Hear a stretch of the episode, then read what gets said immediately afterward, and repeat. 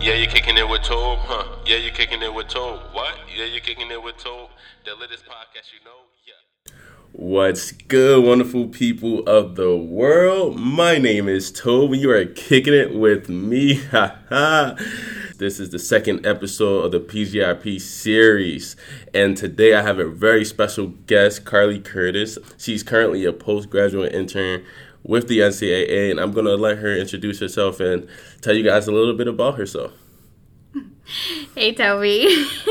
Thanks for having me. it's an honor. Um, my name is Carly, as Toby introduced me. I am with the Academic and Membership Affairs Department as a postgraduate intern. I am from Colorado. I grew up in Pueblo, Colorado, and I went to the University of Colorado Boulder, where I majored in economics on a pre law track. I was not a student athlete, but um, I graduated from Boulder in three years and then went to Creighton University School of Law in Omaha, Nebraska.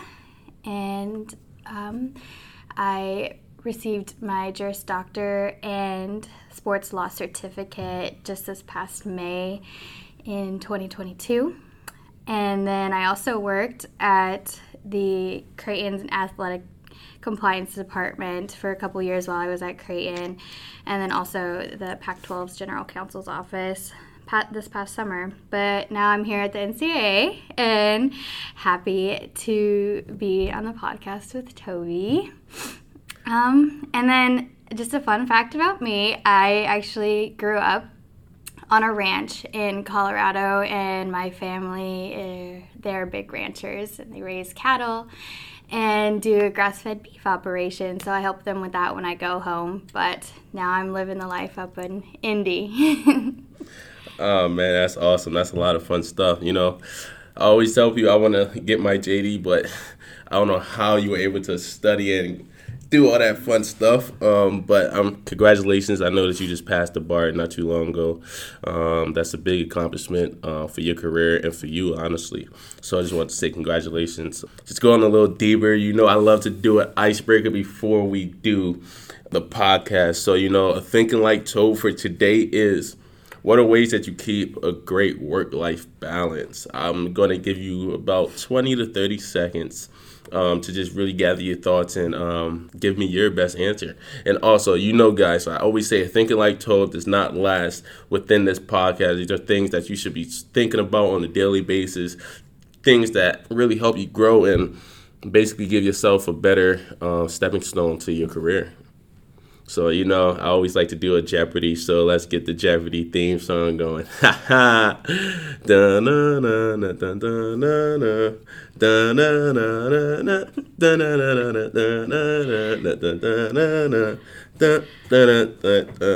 da da. Well, that wasn't 20 or 30 seconds, but you know, it's only so much Jeopardy that you can sing in one time. But, Carly, what would you say are ways that you keep a great work life balance? Yeah, I think you should keep the Jeopardy song going. um, no, I could probably answer. Um, so I think the most important thing going into a career is having your personal statement, not just like a personal statement that you would traditionally think of going into a job, like having your actual personal statement of what's important to you. That includes your values and your morals and what you like doing in your spare time, just generally what's important to you. And for me, that's family um, and my faith. So going into work, that's something you also have to take account of. So I think that is how I stay focused on my work life balance is making sure that I incorporate those values into my everyday and I prioritize those because that's what is important in life but you know making that keeping that obvious balance where you're still able to do a good job and do your best and put all your effort in while maintaining your values and beliefs i think that's how i am able to maintain it is just prioritizing so. That's that's that's that's a great response honestly. That's a really great response. And, you know i'm gonna be honest i have a hard time prioritizing what's important to me and what's not. Um, always let work take that president step or that president figure in my life. So um, that's great that you know what exactly means the most to you, what's important to you. You know, um, just knowing you for a couple months, I can definitely say that you definitely prioritize when it comes to work life balance. Um, and that's awesome to see. Honestly, just going into the first question. Um, I just want to know a little bit more into why you wanted to study um, law and get that JD because that's not an easy step. Um, getting a bachelor's is as hard as it is, um, especially getting a master's. So, getting a JD is something that really takes time, effort, and dedication. So, what what led you to take that step in your life?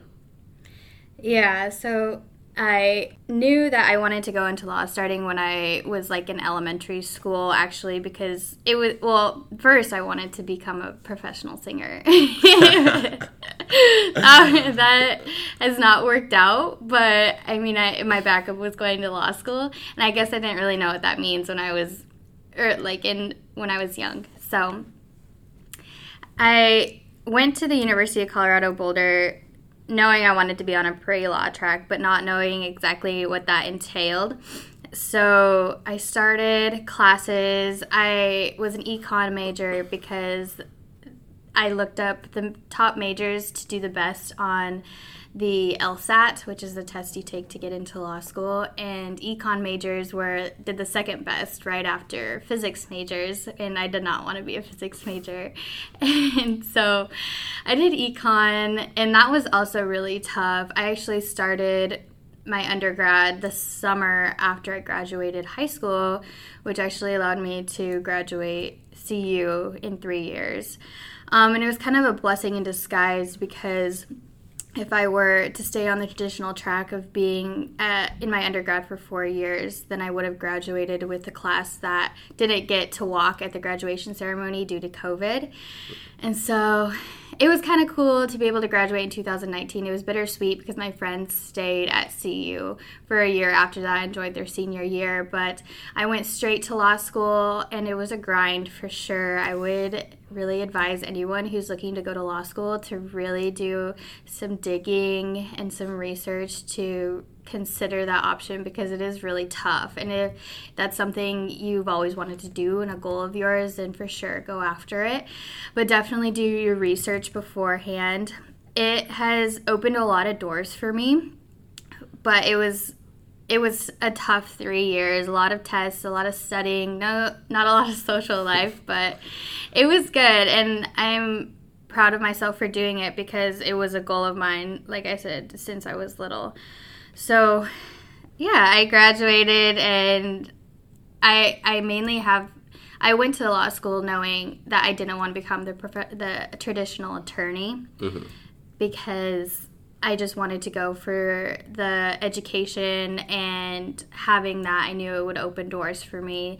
And I actually decided that I wanted to be in sports law when I was at Creighton. I joined the Sports and Entertainment Law Society and then continued taking those classes that would allow me to earn my sports law certificate at graduation. So, yeah, I found out I wanted to go into sports law at Creighton and then you know, now I'm here and I'm pursuing those dreams still, working, and it's still a grind, but it's definitely more on the path of what I love and enjoy doing sports law. So that's yeah. awesome. That's mm-hmm. awesome. Um, going a little bit deeper into that path, into that sports law, you know, how do you feel as if the JD is helping you uh, when it comes to pursuing your own goals and dreams. Um, I know we spoke a little bit before, and one overarching dream that you had was to own your own sports agency one day. So just going a little bit deeper into that, and I know we spoke about that in June actually when we were in Chicago. Mm-hmm. So just going a little bit deeper into that, just when did you know that you actually had that goal, that dream, um, and what excites you about that, honestly?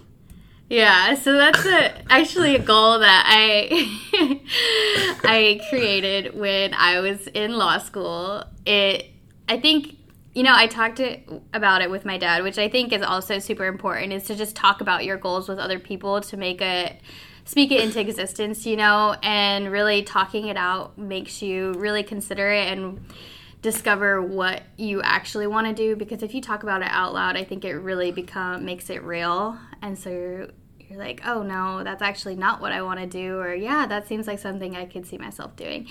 Keep on speaking into existence. So, going into the next question, uh, what excites you the most about what you do with the NCAA? Yeah, so I actually work in a student athlete reinstatement team. And so that's like a team of seven employees with the NCAA. And what we do is reinstate student athletes' eligibility. Mm-hmm. And so, like, when a student athlete, and we work across all three divisions Division one, two, and three.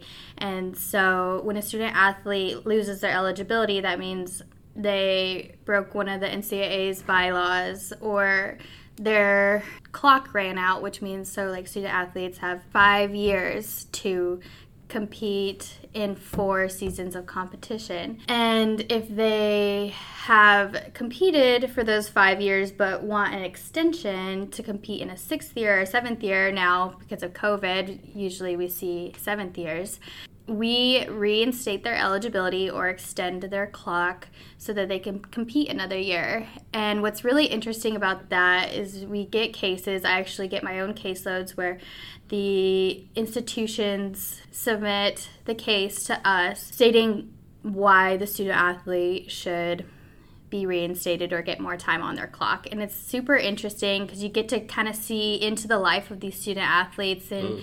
it really is so cool because I actually never got to do that when I was at Creighton at the athletic compliance department, which you would think, oh, you're on campus, you must be talking to these student athletes a lot. But people look at the compliance department and think, well, if you're talking to them, you must be in trouble, which is definitely not the case, Toby. I remember we first talked, and I and you told me what um, position you were going to be in for the NCAA, and I remember you were telling me you worked in compliance at Creighton, and I was like, oh Oh my gosh, you're like the you're like the breaker of bad news. No. no, we are like on your side. We're like your own personal attorneys, is how I would describe it. So we're definitely pushing for you. And that's like the same way how it is right now with the student athlete reinstatement team. Like we're gonna do everything in our power for the student athlete to get the most out of their experience, especially if some of that has been taken away due to an injury or some bad actor. So I think that's probably the most rewarding thing is being able to take a look into these student athletes' lives and careers and be able to provide to them an extra season of competition or reinstate their eligibility because I'm a, I'm helping them continue doing what they love and it's really rewarding to be able to provide that back to them. So that is the most rewarding thing in my career right now. Ah, that's awesome. Basically, what I got was that you're basically giving every student athlete that you work with, every institution that you work with, um, an opportunity for the student athlete to continue to do something that they love to do on a daily basis, um, mm-hmm. even if mm-hmm. their eligibility clock might have ran up or times. Honestly, yeah. so that's that's awesome. Honestly, do you want to go back? Do I want to go back? I would love. I, actually, reinstate your eligibility. actually, my one year, my last year was actually taken away from COVID, but I didn't use it when I went to Syracuse. So I might have a another year of eligibility. So I'll let you. I'll keep you posted yeah. on that.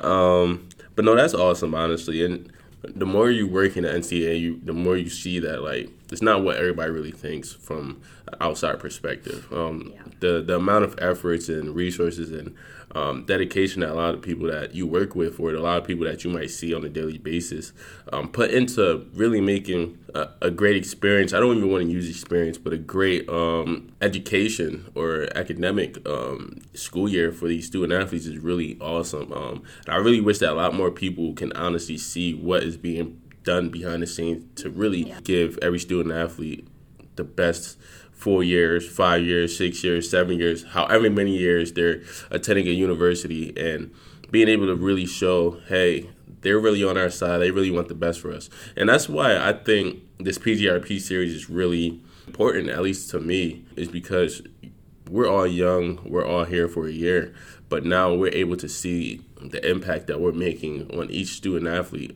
Um, even though we might not see the expressions and the we might not be able to engage with the student athletes, but we're able to see, hey, uh, when you see something great on the news about an institution, you know that you helped um, in a way. If it's not by bylaws or anything of that nature, you just know that you really made a difference in some way. Yeah. Um, and it's not always glamorous, you know. Like sometimes we're not always able to reinstate the eligibility for some reason or not. Like we still have parameters. And so sometimes it doesn't always go over, but we have to be fair. Like that's the, what it comes down to is we want to be fair across the board and treat everyone equally. So yeah, it's really cool and I, I agree. I think coming into the NCAA, I saw everything from behind the curtain and you're like, wow, it's it's not what you see on social media or the news. It, it really humanizes the NCAA and you get to see the values and the goals that we actually have. And it's awesome. I think just we want the best for all the student athletes no matter what. That's awesome. That's awesome. So just going a little bit deeper. Well honestly i feel as if you answered a lot of my questions for me. I would like to ask you just one last question. Uh, i asked this to everybody and i really everybody gives me a different answer so i really want to know your answer. What is your definition of success did I not get the Jeopardy song for that one? I can give you the Jeopardy song for that one. Um, no, it's okay. I can answer it. So, my definition of success. My definition, that's a, such a big question. My definition of success would be just doing your best. I think that's all you can ever do is just knowing that you did your best and pushed and did all you could do in order to be successful. I think that is the definition of success. I think that's really what helped me get through setting for the bar exam was just knowing that I put all I got into every single day, working hard and doing everything I could to be successful because at the end of the day, if I didn't pass, at least I knew I did everything that I could, you know. And if I looked back and I was like, well, this day I actually or this week I did I took this entire week off like I could have done better. Mm-hmm. So looking like having that regret is really the hardest thing. So I think not having that regret and being like by doing everything you can, putting your heart your heart into everything you do and working your hardest, I think is the definition of success for sure. Oh, that's awesome. I love it. I love I love hearing everybody's responses because it's always something different. Um, and I that's one thing when it comes to words or like definition of that nature. Um, you really get to see perspective of how that person gets to think. Um, so I love questions like that. I just want to ask you: Do you have any any advice for those that might be um, studying for their JD um, that might really want to take a step into the sports industry? Do you have any advice on them for them? Because I know my demographic is really college um, students as well as high school students that might be going into college. Um, so, do you just have any advice for them? Yeah, I think probably the the some of the best advice that I recently got actually was from a very knowledgeable, awesome mentor of mine that I met at the NCAA. He said, "Know your why."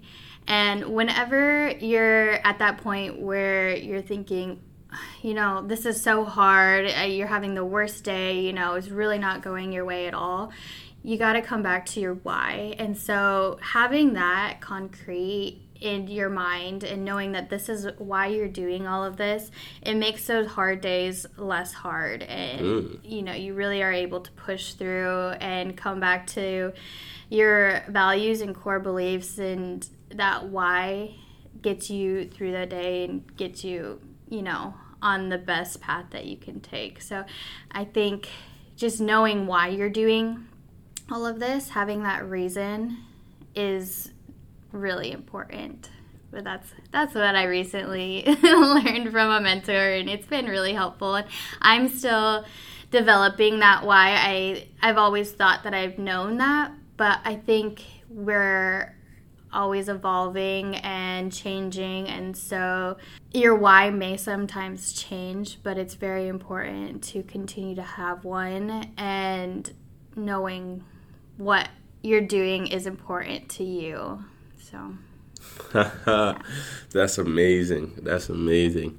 hey guys, you know I always tell you guys, always know your why, always push through the bad days because the why is always going to overpower. And she basically just said the same thing I always tell you guys. So that means it must be true. no, but Carly, I just wanted to say thank you for joining. Thank you so much. It's been awesome, really, just sitting down getting to know a little bit more about yourself, um, allowing others to get to know about you and the things that you're um, hoping to achieve in the near future.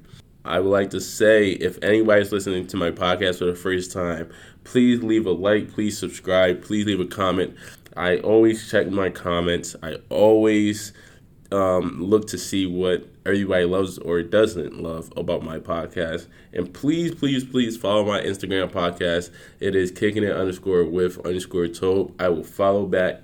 I am not Hollywood when it comes to Instagram, possibly my personal account. That's why I don't share that one, but um, definitely my podcast account. I love to just connect with everybody.